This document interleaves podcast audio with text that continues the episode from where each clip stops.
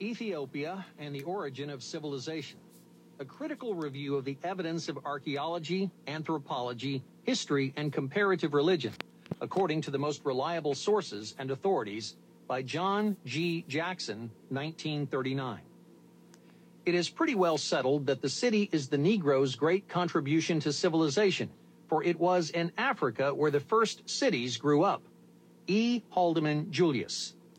Those piles of ruins which you see in that narrow valley watered by the Nile are the remains of opulent cities, the pride of the ancient kingdom of Ethiopia. There, a people now forgotten discovered while others were yet barbarians the elements of the arts and sciences. A race of men now rejected from society for their sable skin and frizzled hair, founded on the study of the laws of nature, those civil and religious systems which still govern the universe. Count Volney.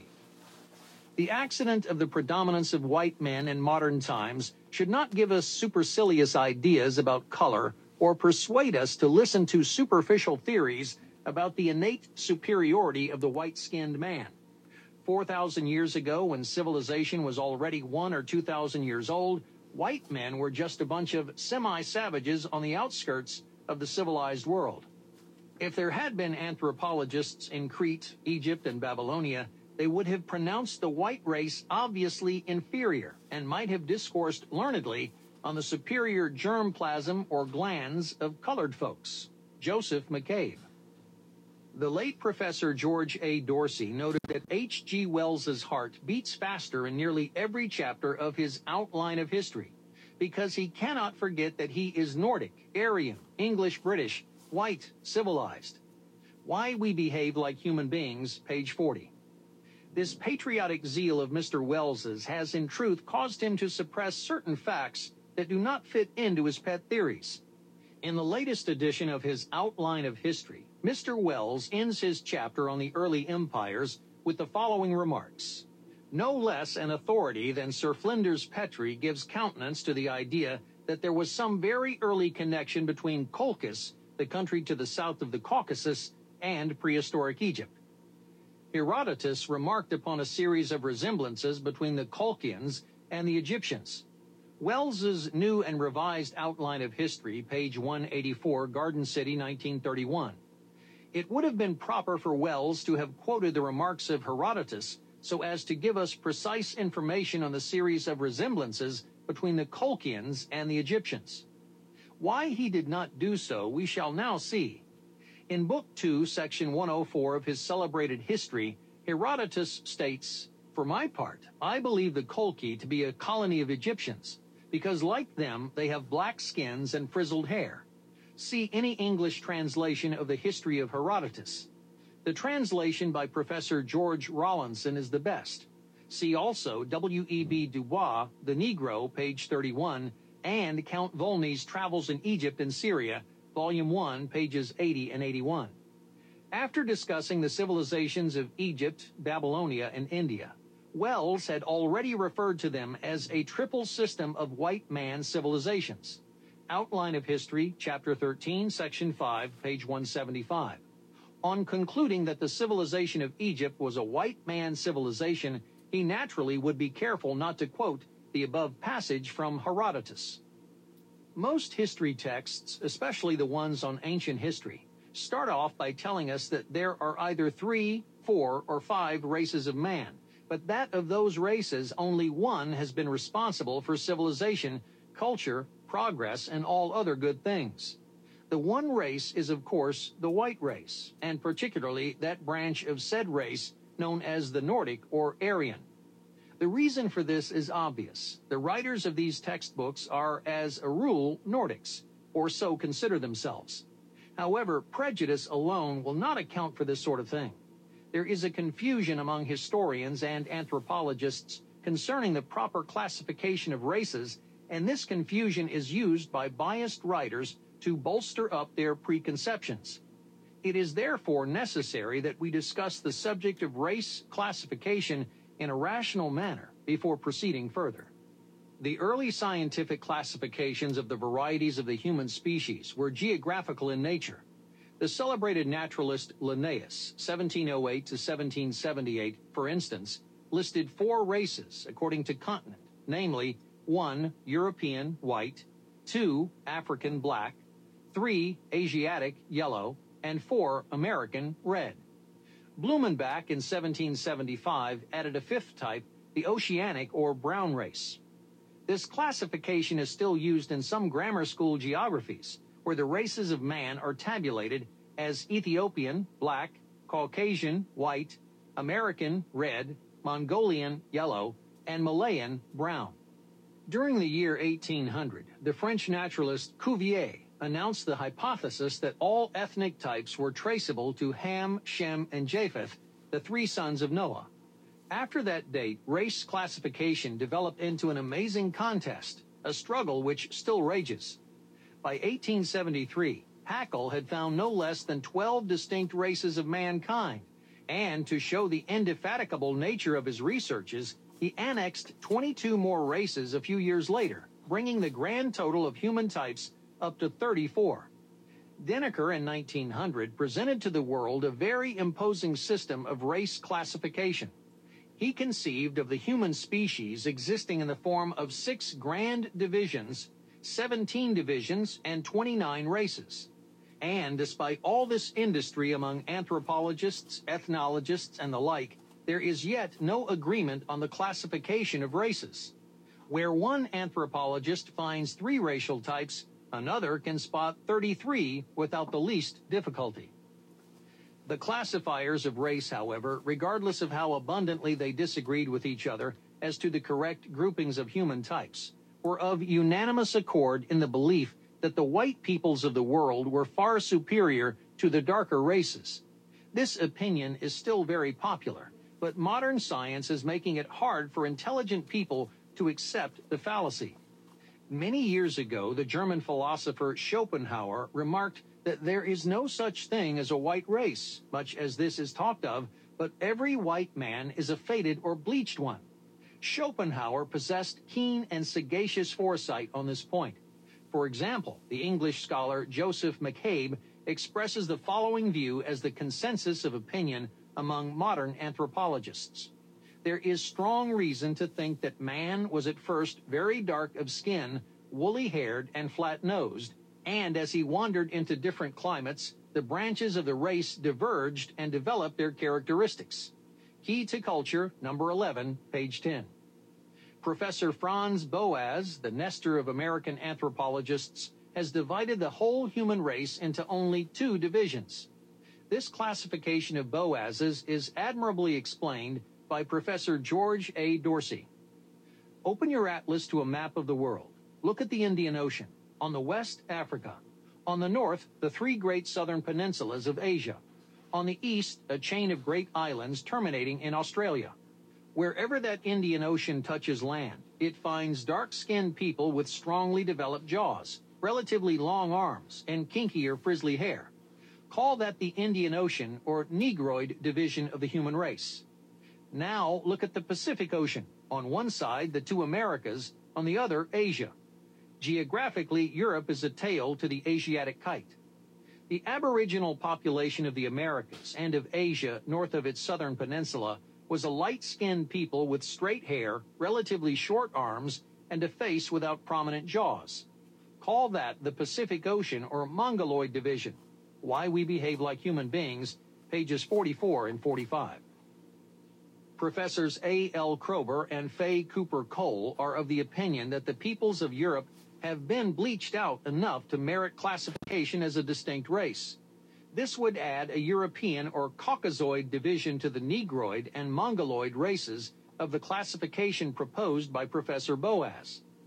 If we accept this threefold division of the human species, our classification ought to read as follows. The races of man are three in number. One, the Negroid or Ethiopian or black race.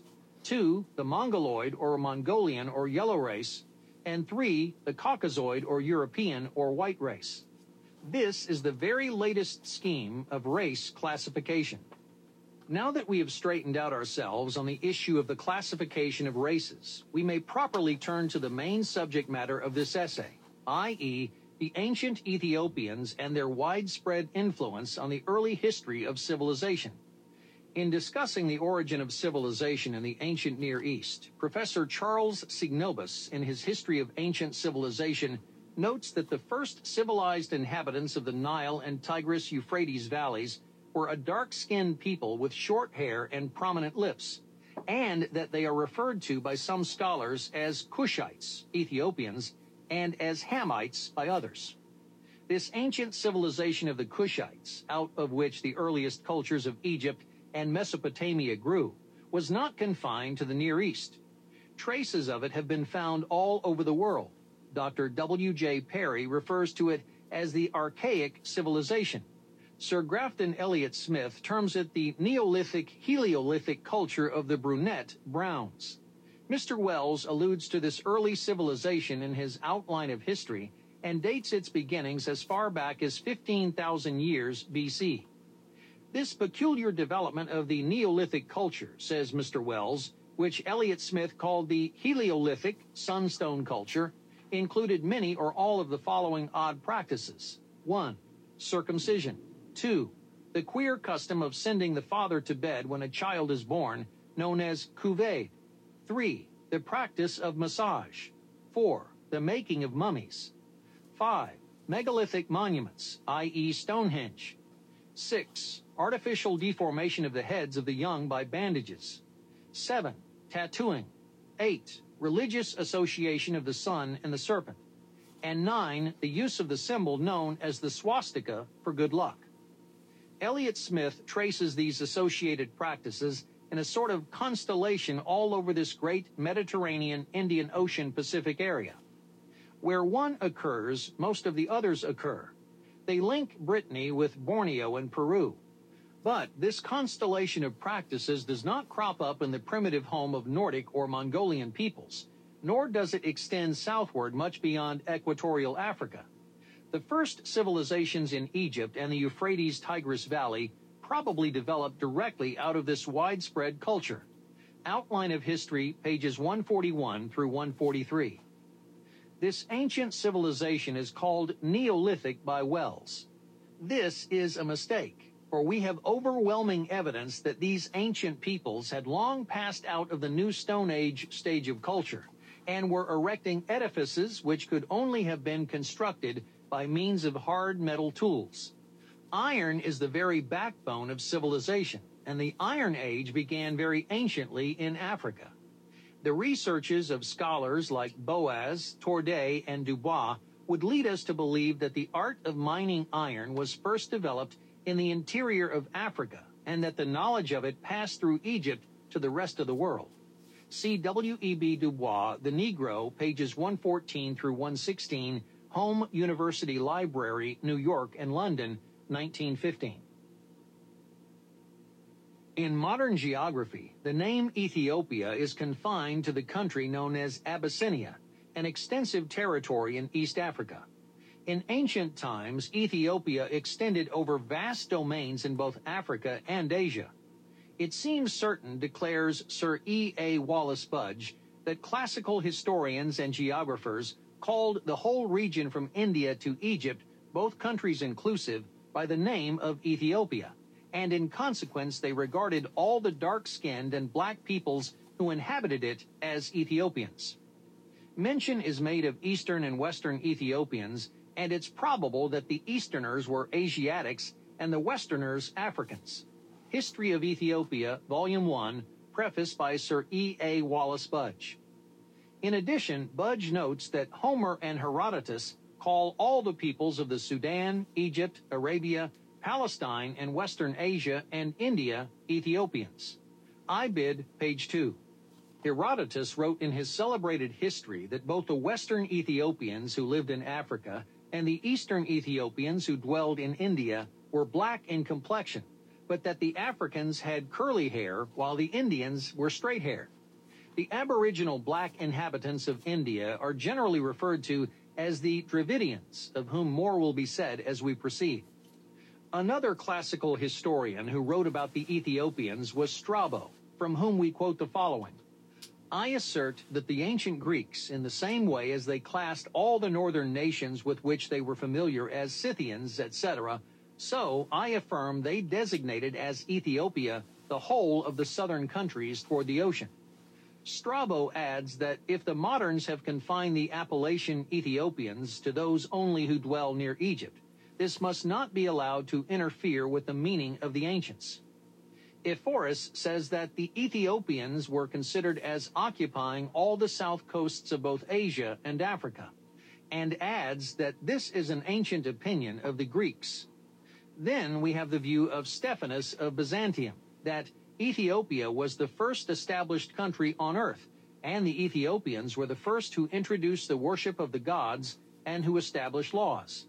The vestiges of this early civilization have been found in Nubia, the Egyptian Sudan, West Africa, Egypt, Mashonaland, India, Persia, Mesopotamia, Arabia, South America, Central America, Mexico, and the United States.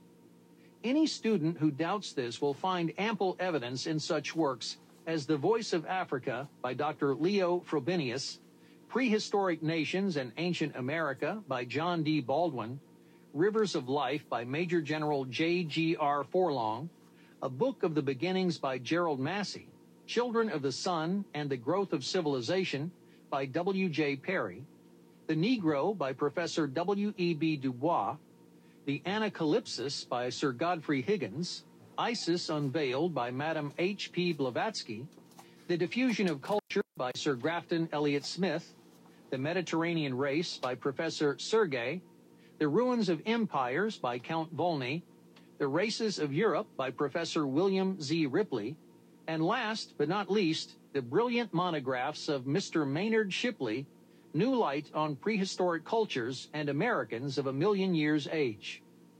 See also Shipley's Sex and the Garden of Eden Myth, a collection of essays, the best of the lot being one entitled Christian Doctrines in Pre-Christian America. These productions of Mr. Shipley have been issued in pamphlet form in the Little Blue Book series published by Mr. E. Haldeman Julius of Girard, Kansas. The efforts of certain historians to classify these ancient Kushites as Caucasoids does not deceive honest historical students any longer. This may well be illustrated by a passage from the pen of our scholarly friend, Bishop William Montgomery Brown. For the first two or three thousand years of civilization, there was not a civilized white man on the earth.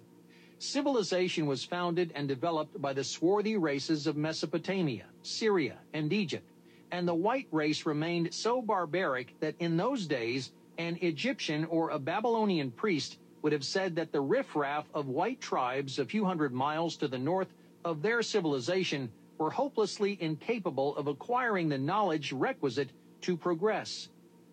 It was southern colored peoples everywhere, in China, in Central America, in India, Mesopotamia, Syria, Egypt, and Crete, who gave the northern white peoples civilization. The Bankruptcy of Christian Supernaturalism, page 192. Quite a few Egyptologists have defended the idea that the ancient Egyptians originally came from Asia. There never was any evidence to back up this view, and the only reason it was adopted was because it was fashionable to believe that no African people was capable of developing a great civilization. Geoffrey Parsons refers to Egyptian civilization in his Stream of History page 154, New York and London, 1932, as genuinely African in its origin and development. Herodotus came to the same conclusion over 2,000 years ago, but he is not taken seriously by the majority of modern historians, except where his facts agree with certain theories of said historians. Theories are more precious to some scholars than facts, even when the facts flatly contradict their theories. Dr. Frobenius, the great German anthropologist, has examined the ruins of ancient cultures in southern, eastern, and western Africa, of an antiquity rivaling those of Egypt and Sumer. Sir John Marshall and Dr. E. Mackay have uncovered the remains of a great Dravidian civilization in India, which rose to its peak over 5,000 years ago. The newspaper generally report these discoveries as startling and unexpected. They tell us that nobody ever dreamed that these ancient nations ever existed. This novelty, however, does not exist for real students. Anyone familiar with the works of G. Elliot Smith, W. J. Perry, Sir Godfrey Higgins, Dr. H. R. Hall, Sir Henry Rawlinson, John D. Baldwin, Gerald Massey, and General Forlong will not be surprised at the very novel archaeological discoveries announced by the press. Since we're dealing with historical sources and authorities, a study of the researches of Sir Henry Rawlinson, the father of Assyriology on the Ethiopians in the ancient East, is in order. The following extract is condensed from an essay entitled On the Early History of Babylonia. 1. The system of writing which they brought with them has the closest affinity with that of Egypt. In many cases, indeed, there is an absolute identity between the two alphabets. 2. In the biblical genealogies, Cush, Ethiopia, and Mizraim, Egypt, are brothers, while from the former sprang Nimrod, Babylonia. 3. In regard to the language of the primitive Babylonians, the vocabulary is undoubtedly Cushite or Ethiopian, belonging to that stock of tongues which in the sequel were everywhere more or less mixed up with the Semitic languages, but of which we have probably the purest modern specimens in the Mahra of southern Arabia and the Galla of Abyssinia. 4. All the traditions of Babylonia and Assyria point to a connection in very early times between Ethiopia, southern Arabia, and the cities on the lower Euphrates. 5. In further proof of the connection between Ethiopia and Chaldea, we must remember the Greek tradition both of Cepheus and Memnon, which sometimes applied to Africa and sometimes to the countries at the mouth of the Euphrates. And we must also consider the geographical names of Cush and Put, which, although of African origin, are applied to races bordering on Chaldea, both in the Bible and in the inscriptions of Darius. Essay 6, Appendix Book 1, History of Herodotus, translated by Professor George Rawlinson, with essays and notes by Sir Henry Rawlinson and Sir J. G. Wilkinson. The opinions of Sir Henry Rawlinson are reinforced by the researches of his equally distinguished brother, Professor George Rawlinson, in his essay on the ethnic affinities of the races of Western Asia, which directs our attention to the uniform voice of primitive antiquity which spoke of the Ethiopians as a single race, dwelling along the shores of the Southern Ocean from India to the Pillars of Hercules. Herodotus, Volume 1, Book 1, Appendix, Essay 11, Section 5. Rawlinson adds an explanatory note to this section of his essay, which we here reproduce. Recent linguistic discovery tends to show that a Cushite or Ethiopian race did in the earliest times extend itself along the shores of the Southern Ocean from Abyssinia to India. The whole peninsula of India was peopled by a race of their character before the influx of the Aryans. It extended from the Indus along the seacoast through the modern Baluchistan and Kerman, which was the proper country of the Asiatic Ethiopians. The cities on the northern shores of the Persian Gulf are shown by the brick inscriptions found among their ruins to have belonged to this race. It was dominant in Susiana and Babylonia until overpowered in the one country by Aryan, in the other by Semitic intrusion. It can be traced both by dialect and tradition throughout the whole south coast of the Arabian Peninsula. In the study of ancient affairs, folklore and tradition throw an invaluable light on historical records. In Greek mythology, we read of the great Ethiopian king Cepheus, whose fame was so great that he and his family were immortalized in the stars. The wife of King Cepheus was Queen Cassiopeia and his daughter Princess Andromeda. The star groups of the celestial sphere, which are named after them, are called the royal family. The constellations Cepheus, Cassiopeia, and Andromeda. It may seem strange that legendary rulers of ancient Ethiopia should still have their names graven on our star maps, but the voice of history gives us a clue. A book on astrology attributed to Lucian declares that the Ethiopians were the first who invented the science of stars and gave names to the planets, not at random and without meaning, but descriptive of the qualities which they conceived them to possess. And it was from them that this art passed, still in an imperfect state, to the Egyptians. The Ethiopians' origin of astronomy is beautifully explained by Count Volney in a passage in his Ruins of Empires, which is one of the glories of modern literature, and his argument is not based on guesses. He invokes the weighty authority of Charles F. Dupuis, whose three monumental works, The Origin of Constellations, The Origin of Worship, and The Chronological Zodiac, are marvels of meticulous research. Dupuis placed the origin of the zodiac as far back as 15,000 BC, which would give the world's oldest picture book an antiquity of 17,000 years. This estimate is not as excessive as it might at first appear, since the American astronomer and mathematician Professor Arthur M. Harding traces back the origin of the zodiac to about 26,000 BC. In discussing star worship and idolatry, Volney gives the following glowing description of the scientific achievements of the ancient Ethiopians and of how they mapped out the signs of the zodiac on the star-spangled dome of the heavens. Should it be asked at what epoch this system took its birth, we shall answer on the testimony of the monuments of astronomy itself that its principles appear with certainty to have been established about 17,000 years ago. And if it be asked to what people it is to be attributed, we shall answer that the same monuments, supported by unanimous traditions, attribute it to the first tribes of Egypt. And reason finds in that country all the circumstances which could lead to such a system.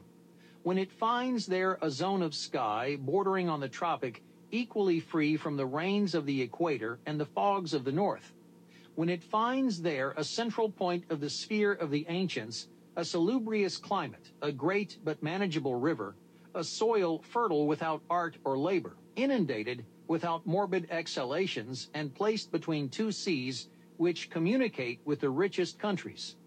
It conceives that the inhabitant of the Nile, addicted to agriculture from the facility of communications, to astronomy from the state of his sky, always open to observation, must have been the first to pass from the savage to the social state, and consequently to attain the physical and moral sciences necessary to civilized life. It was then on the borders of the Upper Nile among a black race of men that was organized the complicated system of the worship of the stars, considered in relation to the productions of the earth and the labors of agriculture. Thus, the Ethiopian of Thebes named stars of inundation, or Aquarius, those stars under which the Nile began to overflow. Stars of the ox or bull, those under which they began to plow. Stars of the lion, those under which that animal, driven from the desert by thirst, appeared on the banks of the Nile. Stars of the sheaf or of the harvest virgin, those of the reaping season. Stars of the lamb, stars of the two kids, those under which these precious animals were brought forth. Thus the same Ethiopian, having observed that the return of the inundation always corresponded with the rising of a beautiful star which appeared towards the source of the Nile, and seemed to warn the husbandman against the coming waters, he compared this action to that of the animal, who, by his barking, gives notice of danger, and he called this star the dog the barker Sirius. In the same manner, he named the stars of the crab, those where the sun, having arrived at the tropic, retreated by a slow retrograde motion like the crab of Cancer. He named stars of the wild goat, or Capricorn, those where the sun, having reached the highest point in his annuary tract, imitates the goat who delights to climb to the summit of the rocks. He named stars of the balance, or Libra, those where the days and nights being equal seemed in equilibrium, like that instrument, and stars of the scorpion, those where certain periodical winds bring vapors, burning like the venom of the scorpion. Volney's Ruins of Empires, pages 120 through 122, New York, 1926. The traditions concerning Memnon are interesting as well as instructive. He was claimed as a king by the Ethiopians and identified with the pharaoh Amunoph or Amenhotep by the Egyptians. A fine statue of him is located in the British Museum in London. Charles Darwin makes a reference to this statue on his Descent of Man, which is well worth reproducing. When I looked at the statue of Amunoph III, I agreed with two officers of the establishment, both competent judges, that he had a strongly marked Negro type of features. The features of Akhenaten, Amenhotep IV, are even more Negroid than those of his illustrious predecessor. That the earliest Egyptians were African Ethiopians, Nilotic Negroes, is obvious to all unbiased students of Oriental history. Breasted's claim that the early civilized inhabitants of the Nile Valley in Western Asia were members of a great white race is utterly false and is supported by no facts whatsoever. A similar racial bias is shown by Elliot Smith in his work The Ancient Egyptians and Their Influence Upon the Civilization of Europe, page 30, New York and London, 1911. Not a few writers, says he, like the traveler Volney in the 18th century, have expressed the belief that the ancient Egyptians were Negroes, or at any rate, strongly Negroid. In recent times, even a writer so discriminating as Ripley usually has given his adhesion to this view. The writers referred to here are Count Volney, the French Orientalist, and Professor William Z. Ripley of Harvard University, an eminent American anthropologist. Professor Smith is convinced that these men are wrong because he holds that there is a profound gap that separates the Negro from the rest of mankind, including the Egyptian. Ancient Egyptians, page 74. Another English scholar, Philip Smith, is far more rational in discussing this point. No people have bequeathed to us so many memorials of its form, complexion, and physiognomy as the Egyptians. If we were left to form an opinion on the subject by the description of the Egyptians left by the Greek writers, we should conclude that they were, if not Negroes, at least closely akin to the Negro race. That they were much darker in coloring than the neighboring Asiatics, that they had their hair frizzled either by nature or art, that their lips were thick and projecting, and their limbs slender, rests upon the authority of eyewitnesses who had traveled in the country and who could have had no motive to deceive. The fullness of the lips seen in the Sphinx of the pyramids and in the portraits of the kings is characteristic of the Negro. The Ancient History of the East, pages 25 and 26, London, 1881. We read of Memnon, king of Ethiopia, in Greek mythology, to be exact in Homer's Iliad, where he leads an army of Elamites and Ethiopians to the assistance of King Priam in the Trojan War.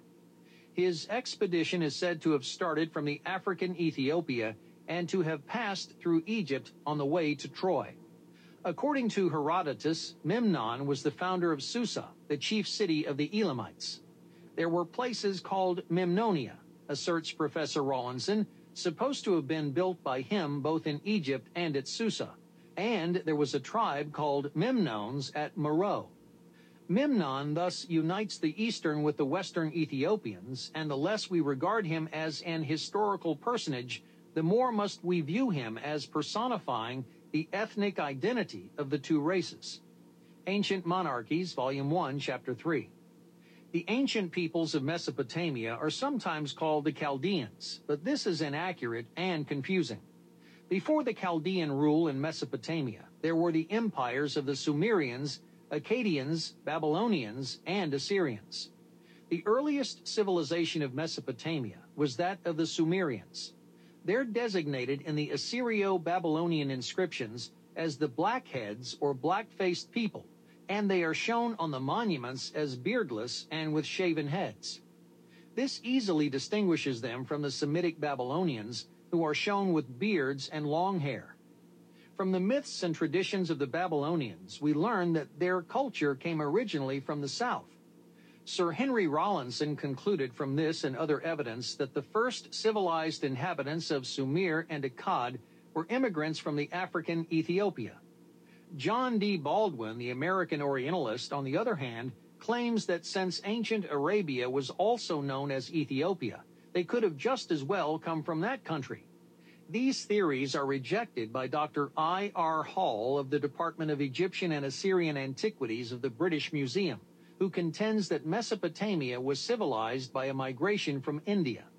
The ethnic type of the Sumerians, so strongly marked in their statues and reliefs, says Dr. Hall, was as different from those of the races which surrounded them as was their language from those of the Semites, Aryans, or others. They were decidedly Indian in type. The face type of the average Indian of today is no doubt much the same as that of his Dravidian race ancestors thousands of years ago. And it is to this Dravidian ethnic type of India that the ancient Sumerian bears most resemblance, so far as we can judge from his monuments. And it is by no means improbable that the Sumerians were an Indian race which passed certainly by land, perhaps also by sea, through Persia to the valley of the two rivers. It was in the Indian home, perhaps the Indus Valley, that we suppose for them that their culture developed. On the way, they left the seeds of their culture in Elam. There is little doubt that India must have been one of the earliest centers of human civilization, and it seems natural to suppose that the strange, un-Semitic, un-Aryan people who came from the east to civilize the west were of Indian origin, especially when we see with our own eyes how very Indian the Sumerians were in type. The Ancient History of the Near East, pages 173, 174, London, 1916. Hall is opposed in his theory of Sumerian origins by Dr. W. J. Perry, the great anthropologist of the University of London. The Sumerian stories or origins themselves tell a very different tale, Perry points out, for from their beginnings the Sumerians seem to have been in touch with Egypt. Some of their early texts mention Dilmun, Magan, and Meluhha. Dilmun was the first settlement that was made by the god Enki, who was the founder of Sumerian civilization. Magan was famous among the Sumerians as a place whence they got diorite and copper. Meluhha is a place whence they got gold. Dilmun has been identified with some place or other in the Persian Gulf, perhaps the Bahrain Islands, perhaps a land on the eastern shore of the Gulf. In a late inscription on the Assyrians, it is said that Magan and Meluhha were the archaic names for Egypt and Ethiopia, the latter being the southwestern part of Somaliland that lay opposite. The Growth of Civilization, pages 60 and 61, second edition, Harmondsworth, Middlesex, England, 1937, published by Penguin Books, Limited. Another great nation of Ethiopian origin was Elam, a country which stretched from the Tigris River to the Zagros Mountains of Persia.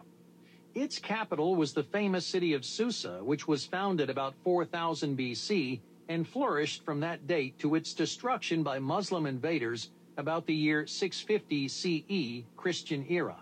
In speaking of the Elamites, H. G. Wells, H. H. Johnston, to have been Negroid in type. There is a strong Negroid strain in the modern people of Elam. Outline of History, page 166. Archaeological evidence favors this view. Reginald S. Poole, the English Egyptologist, noted that there is one portrait of an Elamite Kushite king on a vase found at Susa. He is painted black and thus belongs to the Cushite race. Quoted by Professor Alfred C. Haddon in his History of Anthropology, page 6, London, 1934, Thinker's Library edition, published by Watson Company, 5 and 6 Johnson's Court, Fleet Street, London, EC4, England. We cannot devote much space to the early inhabitants of India, though they were beyond all doubt an Ethiopic ethnic type.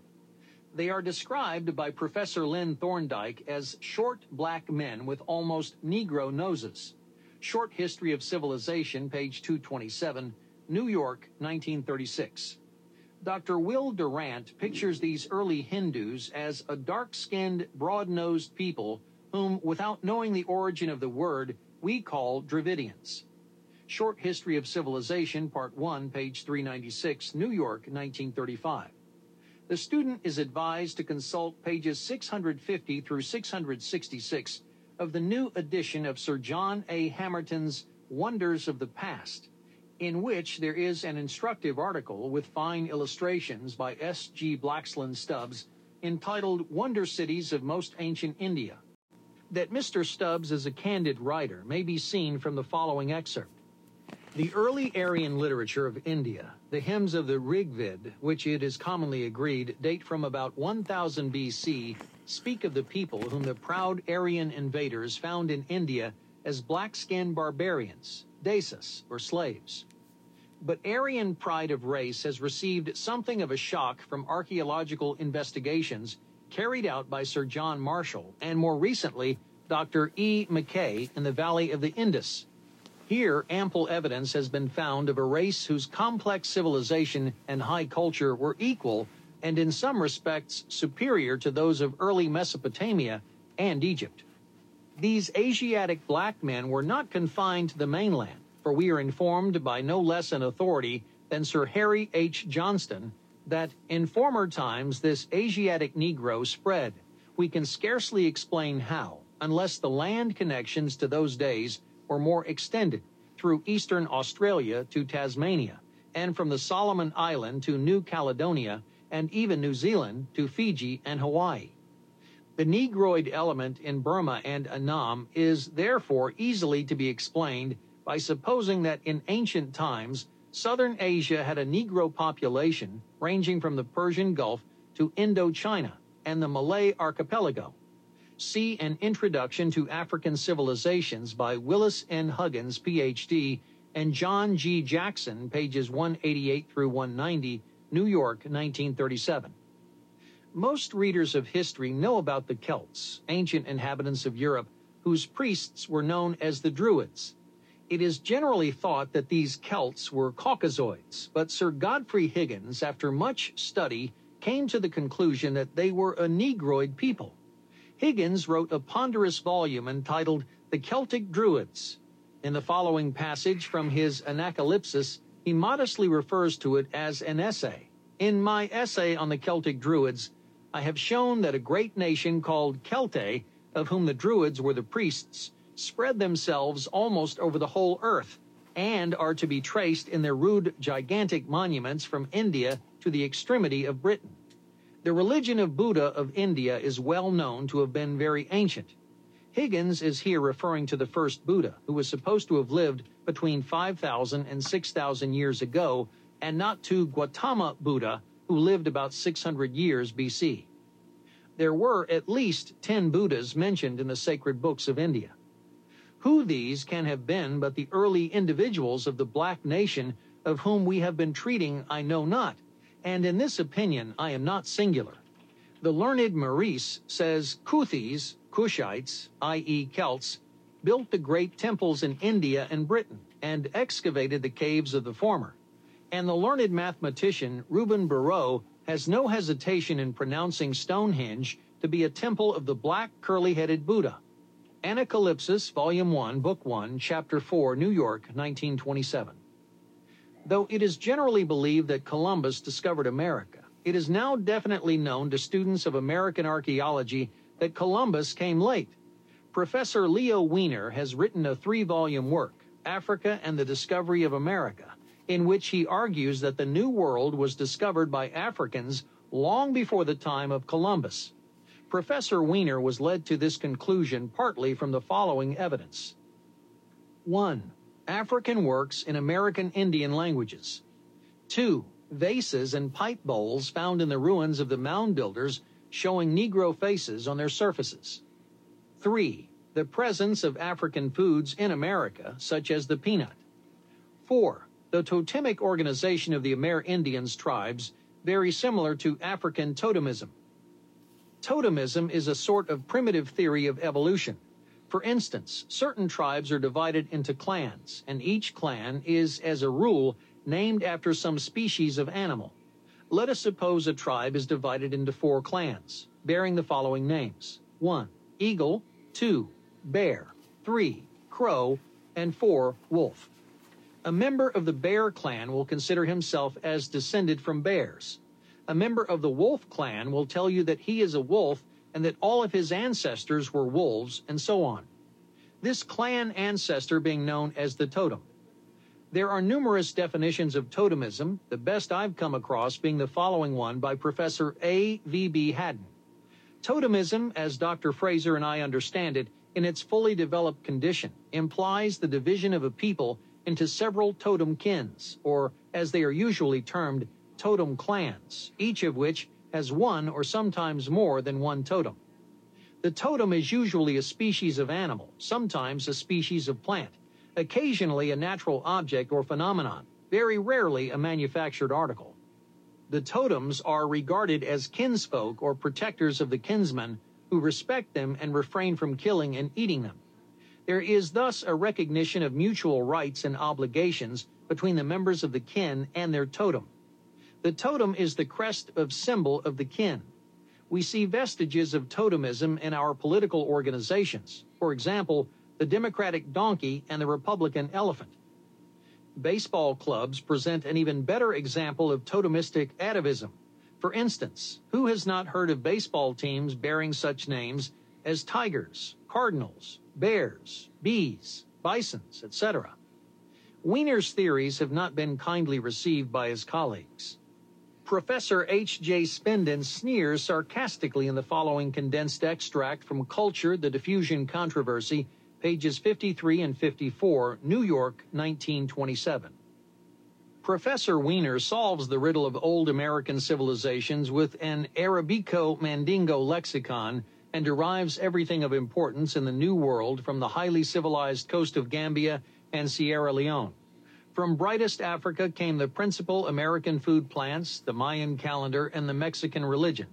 It may be added that Professor Wiener swarms his Negroes across the Atlantic in no less than 50 voyages before Columbus. The Indian was not the original American. Professor Ales Hrdlicka of the Smithsonian Institution, as authority on the Americans, contends that the ancestors of the Indians came from Asia via the Bering Strait 10,000 years ago. American civilization is older than that.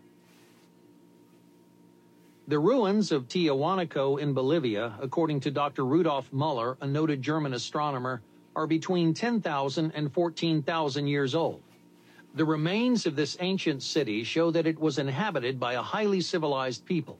See an article entitled The Oldest City in the World by A. H. Verrill in the New York Herald Tribune magazine, July 31, 1932. Excavations in Mexico have produced equally startling results. Dr. Maximus Neumayer, a distinguished Brazilian archaeologist, in cooperation with a group of Mexican archaeologists, has made a very thorough study of the pyramids and monuments in the vicinity of Mexico City. He estimates the monument of Cuicuilco to be about 13,000 years old. An interesting feature of this structure is that it resembles the Assyrio-Babylonian type of architecture, bearing a striking resemblance to the Tower of Babel, as it's been restored by the Assyriologists. Dr. Neumayer also examined the pyramids of Teotihuacan, which he estimates to be about 4,500 years of age. He thinks that these pyramids were built by a people akin to the Egyptians, and from their arrangement suggests that they form a sort of model of the solar system, with a pedestal in the center representing the sun. We must also mention the discoveries of Professor Ramon Mena, curator of the Department of Archaeology of the Mexican government. This scientist explored the ruins of the great city of Palenque and concluded that the ancient metropolis was built over 10,000 years ago.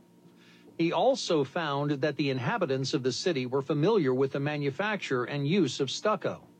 The celebrated French archaeologist Désiré Charnay unearthed statues around Mexico City more than 50 years ago with faces showing Negroid features. Pictures of some of them may be seen in Ignatius Donnelly's Atlantis, pages 174 and 175. Donnelly also has illustrations of two similar statues, one from Palenque and the other from Veracruz. Finding that the Indians show both Mongoloid and Negroid ethnic traces, Charnay justly concluded that the Amerins were a mixed race of both Asiatic and African ancestry. See the Ancient Cities of the New World by Désiré Charnay we have perfectly reliable proof of the presence of men of the Ethiopian race in pre-Columbian America. Father Roman, one of the first Catholic missionaries to arrive in the New World, records that a tribe of black men came from the south and landed in Haiti, and that they were armed with darts of guanin, a composition of gold, silver, and copper, and were known as the Black Guaninis. These might have been the Negroes of Quarrica mentioned by Peter Martyr de Angleria or some other American Negro nation, asserts De Roo, the like of which there were many, as we may see in Rafinesque's account of the ancient black nations of America. Such are the Charruas of Brazil, the Black Caribbees of St. Vincent in the Gulf of Mexico, the Jamasi of Florida, the dark complexioned Californians, who are perhaps the dark men mentioned in the quiche traditions, and by some old Spanish adventures. Such again is the tribe of which Balboa saw some representatives in his passage of the Isthmus of Darien in the year 1513.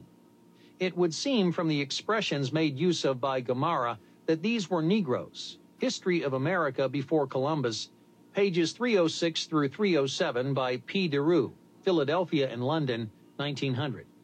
Spanish and Portuguese explorers found colonies of black men on the eastern coasts of South and Central America and in Yucatan and Nicaragua. De Roo quotes John T. Short, author of The North Americans of Antiquity, New York, 1880, on the similarity of African and American languages as follows. It is worthy of note that several eminent scholars have observed the remarkable similarity of grammatical structure between the Central American and certain transatlantic languages, especially the Basque and some of the languages of Western Africa. History of America Before Columbus, pages 164 and 165. Most of us are familiar with the Mayan civilization of Yucatan and Central America, since American archaeologists have devoted many years of intensive research to these territories. Among the speculations concerning the origin of this culture, those of Le Plongeon and Requena are the most valuable. Professor Rafael Requena, a Venezuelan archaeologist, holds that there was once an island in the Atlantic Ocean of continental dimensions known to the ancients as Atlantis, that this island was settled by Egyptians, who in turn established colonies in America before the submergence of Atlantis. The findings of Professor Augustus Le Plongeon are of great interest. This Franco-American archaeologist discovered the ruins of a palace in Chichen Itza in 1874. He found in this structure, known as Prince Ko's Palace, pictographs and inscriptions which he was able to decipher. The story, as unraveled by Le Plongeon, may be read by the student in Queen Mu and the Egyptian Sphinx, where the professor gives his interpretation of the inscriptions and reproductions of the pictographs. Mrs. Le Plongeon's work, Queen Mu's Talisman, might also be consulted. The story runs roughly as follows. About 11,000 years ago, two brothers, princes of Yucatan, sought the hand of the ruling monarch of the land, Queen Mu, in marriage. The brothers were named Ko and Ak, respectively. Prince Ko was the successful suitor, which so enraged Prince Ak that he stabbed his brother through the heart with a stone knife, which, needless to say, caused his death. Then Ak attempted to force Queen Mu to wed him. The queen, rather than submit, decided to flee to Atlantis. On reaching the coast, she learned that great earthquakes had submerged Atlantis beneath the sea, so she sailed for Africa instead and ended her journey in Egypt. There, she was hailed as queen and erected the Sphinx as a memorial to her slain husband. The foregoing story sounds like a fable, but there is probably a core of fact in it. If the Sphinx, with its Ethiopian face, is a memorial to an ancient Mayan prince, it shows that the Mayas were of African origin. Where flows the river Nile, the queen found rest. There once again her days, with peace were blessed. Did Mu, a giant sphinx from out of the ground cause to arise, and thus Ko's fame renew? Did she immortalize her consort true? Queen Mu's Talisman, page 65, by Alice D. Le Plongeon. That Atlantis was connected with the history of ancient Ethiopia, there can be little doubt. The Greek philosopher Proclus stated in his works that he could present evidence that Atlantis at one time actually existed. He cited as his authority the Ethiopian history of Marcellus. In referring to Ethiopian history to prove the existence of Atlantis, Proclus plainly infers that Atlantis was a part of Ethiopia. See Cory's Ancient Fragments of the Phoenician, Carthaginian, Babylonian, Egyptian, and Other Authors, London, 1876. See also Maynard Shipley's New Light on Prehistoric Cultures and Bramwell's Lost Atlantis. Although there is scientific evidence that an island of continental dimensions once existed in what is now the middle of the Atlantic Ocean, many students of the problem of Atlantis have located it in other parts of the globe, particularly in Central America and Africa. Count de Prorok weighs that Atlantis, in the dimness of antiquity, covered the region now occupied by the Sahara Desert. Kirchmayr placed it in South Africa and Frobenius in West Africa. In reviewing James Bramwell's Lost Atlantis, Mr. Lewis Gannett states that the German anthropologist Frobenius definitely locates it in Nigeria, whose ancient civilization he relates to that of the Etruscans and the Assyrians. New York Herald Tribune, March 3, 1938. Dr. Frobenius found ruins of palaces, terracotta fragments, and beautiful statuary in Yorubaland, a district in Nigeria between the Niger River and the Atlantic Ocean. And he heard among the Yorubians legends of an ancient royal city and its palace with walls of gold, which in the long ago had sunk beneath the waves. The German scholar Eugen Georg is a keen student of the Atlantis question, and the following remarks of his are worthy of our attention. The new age that began after the disappearance of Atlantis was marked at first by the worldwide dominance of Ethiopian representatives of the black race. They were supreme in Africa and Asia, and they even infiltrated through southern Europe. During the present era, that is the last 10,000 years, the white race has come to possess the world. According to the occult tradition, Semitic peoples developed wherever the immigrating white colonists from the north were subjugated by the black ruling class and intermixture occurred, as in oldest Egypt, Chaldea, Arabia, and Phoenicia. The Adventure of Mankind by Eugen Georg, pages 121 through 122, New York, 1931. So far, we've given little or no attention to the evidence of comparative religion, the study of ancient religious history is important, for religion, like philosophy, changes but slowly. Institutional religion, being conservative and static in its outlook, has preserved much ancient lore that would have otherwise been lost to the modern student.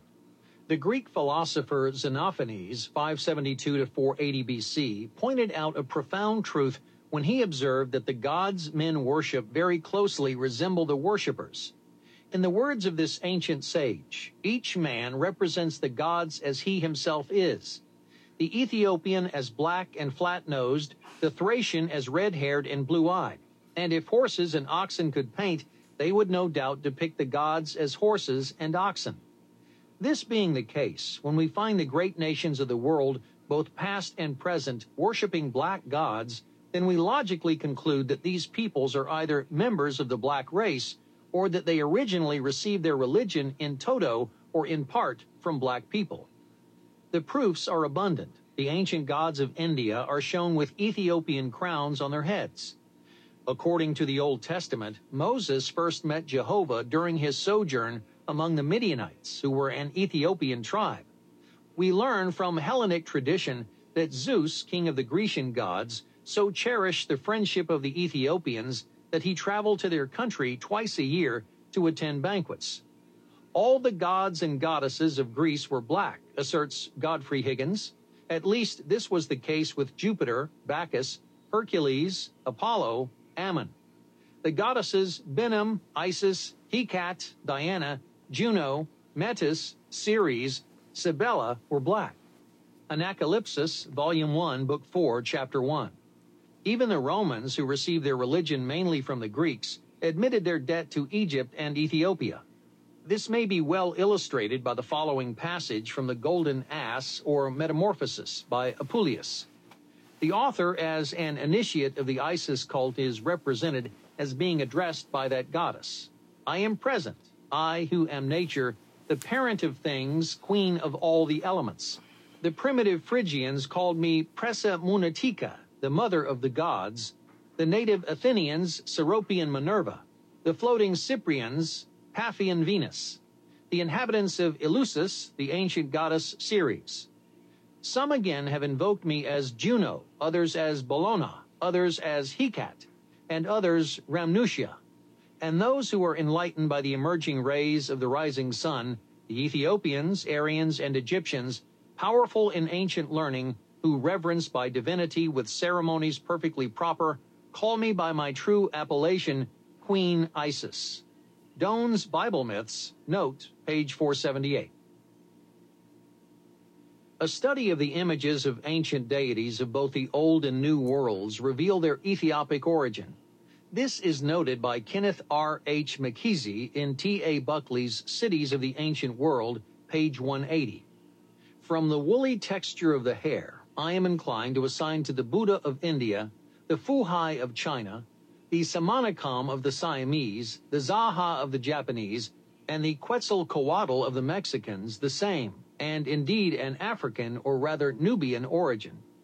Most of these black gods were regarded as crucified saviors who died to save mankind by being nailed to a cross or tied to a tree with arms outstretched as if on a cross or slain violently in some other manner.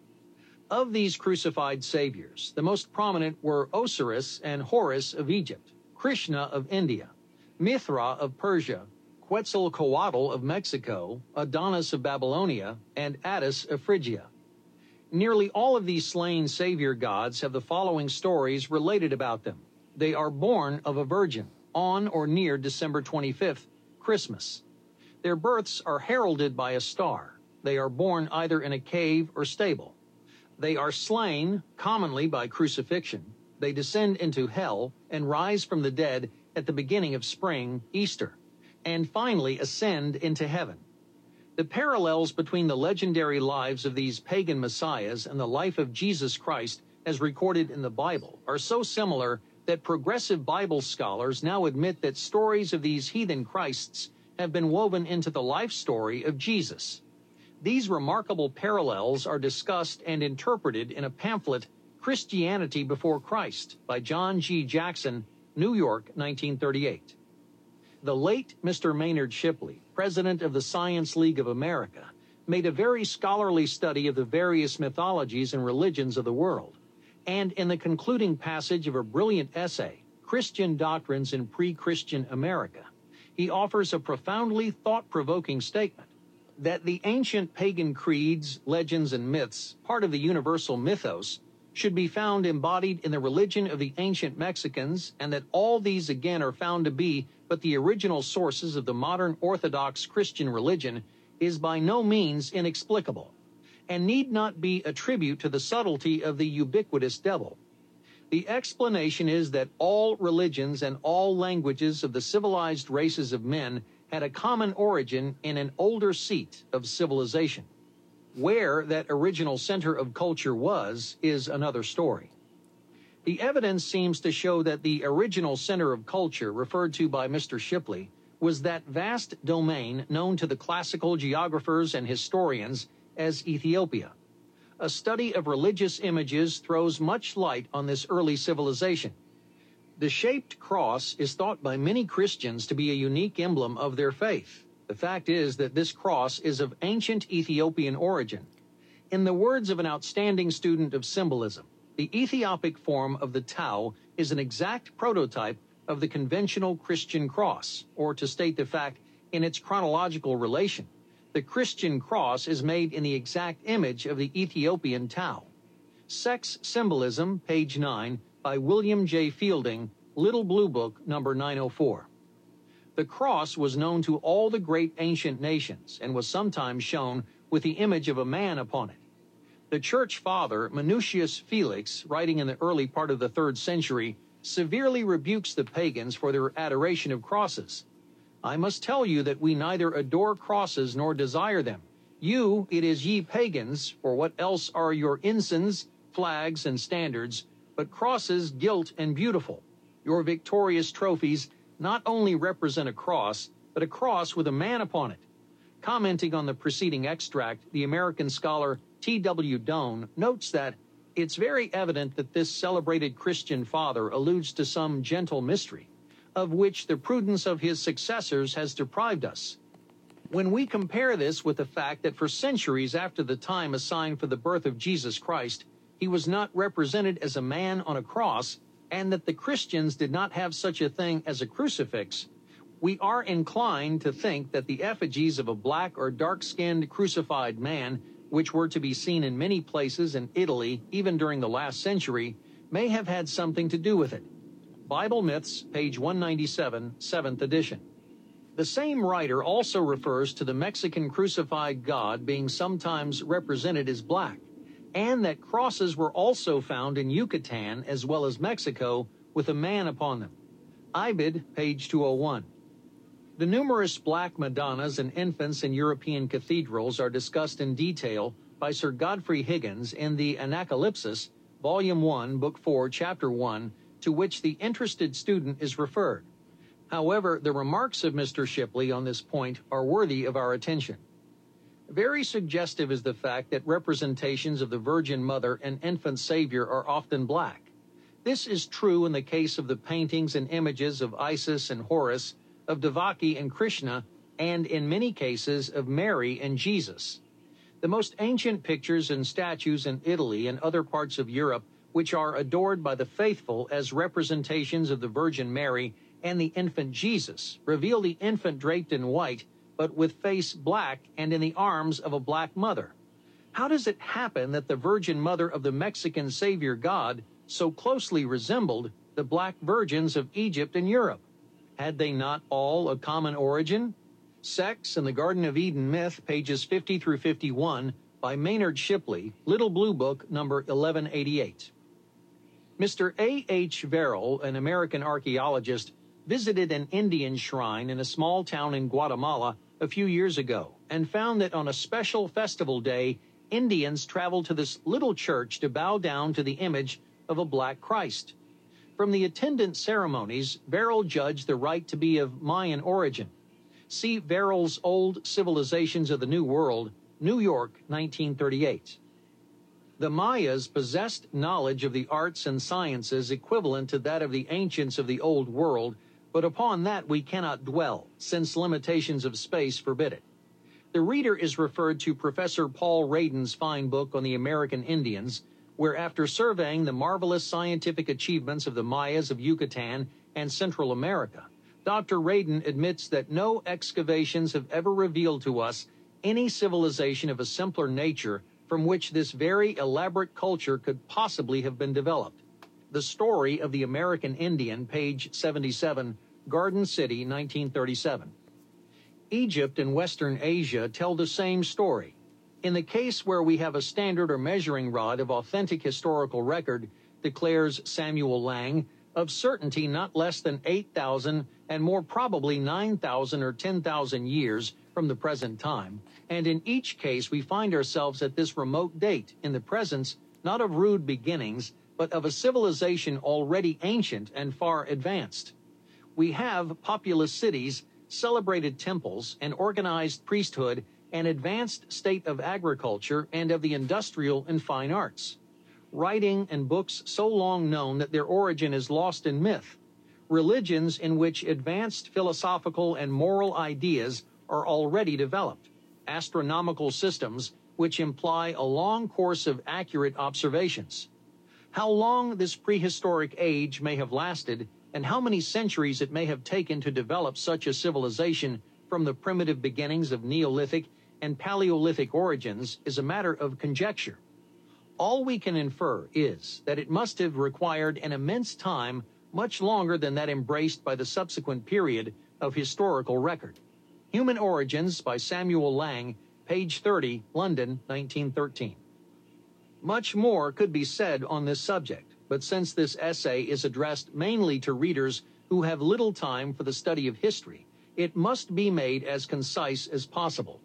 The numerous citations from standard scientific and historical works, it is hoped, will be of some benefit to students who are out of reach of large public libraries or who lack the leisure time necessary for reading and research along these lines.